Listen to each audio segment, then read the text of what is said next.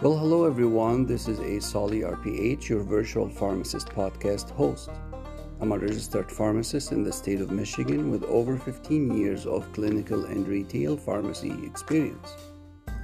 I have long experience with medications for treating diabetes, blood pressure, asthma, smoking cessation, and many other health conditions. My podcast is designed to help patients understand pharmacy practice as well as providing general medication information to those who have questions. I'd encourage everyone, though, to consult with their physician with any specific health conditions.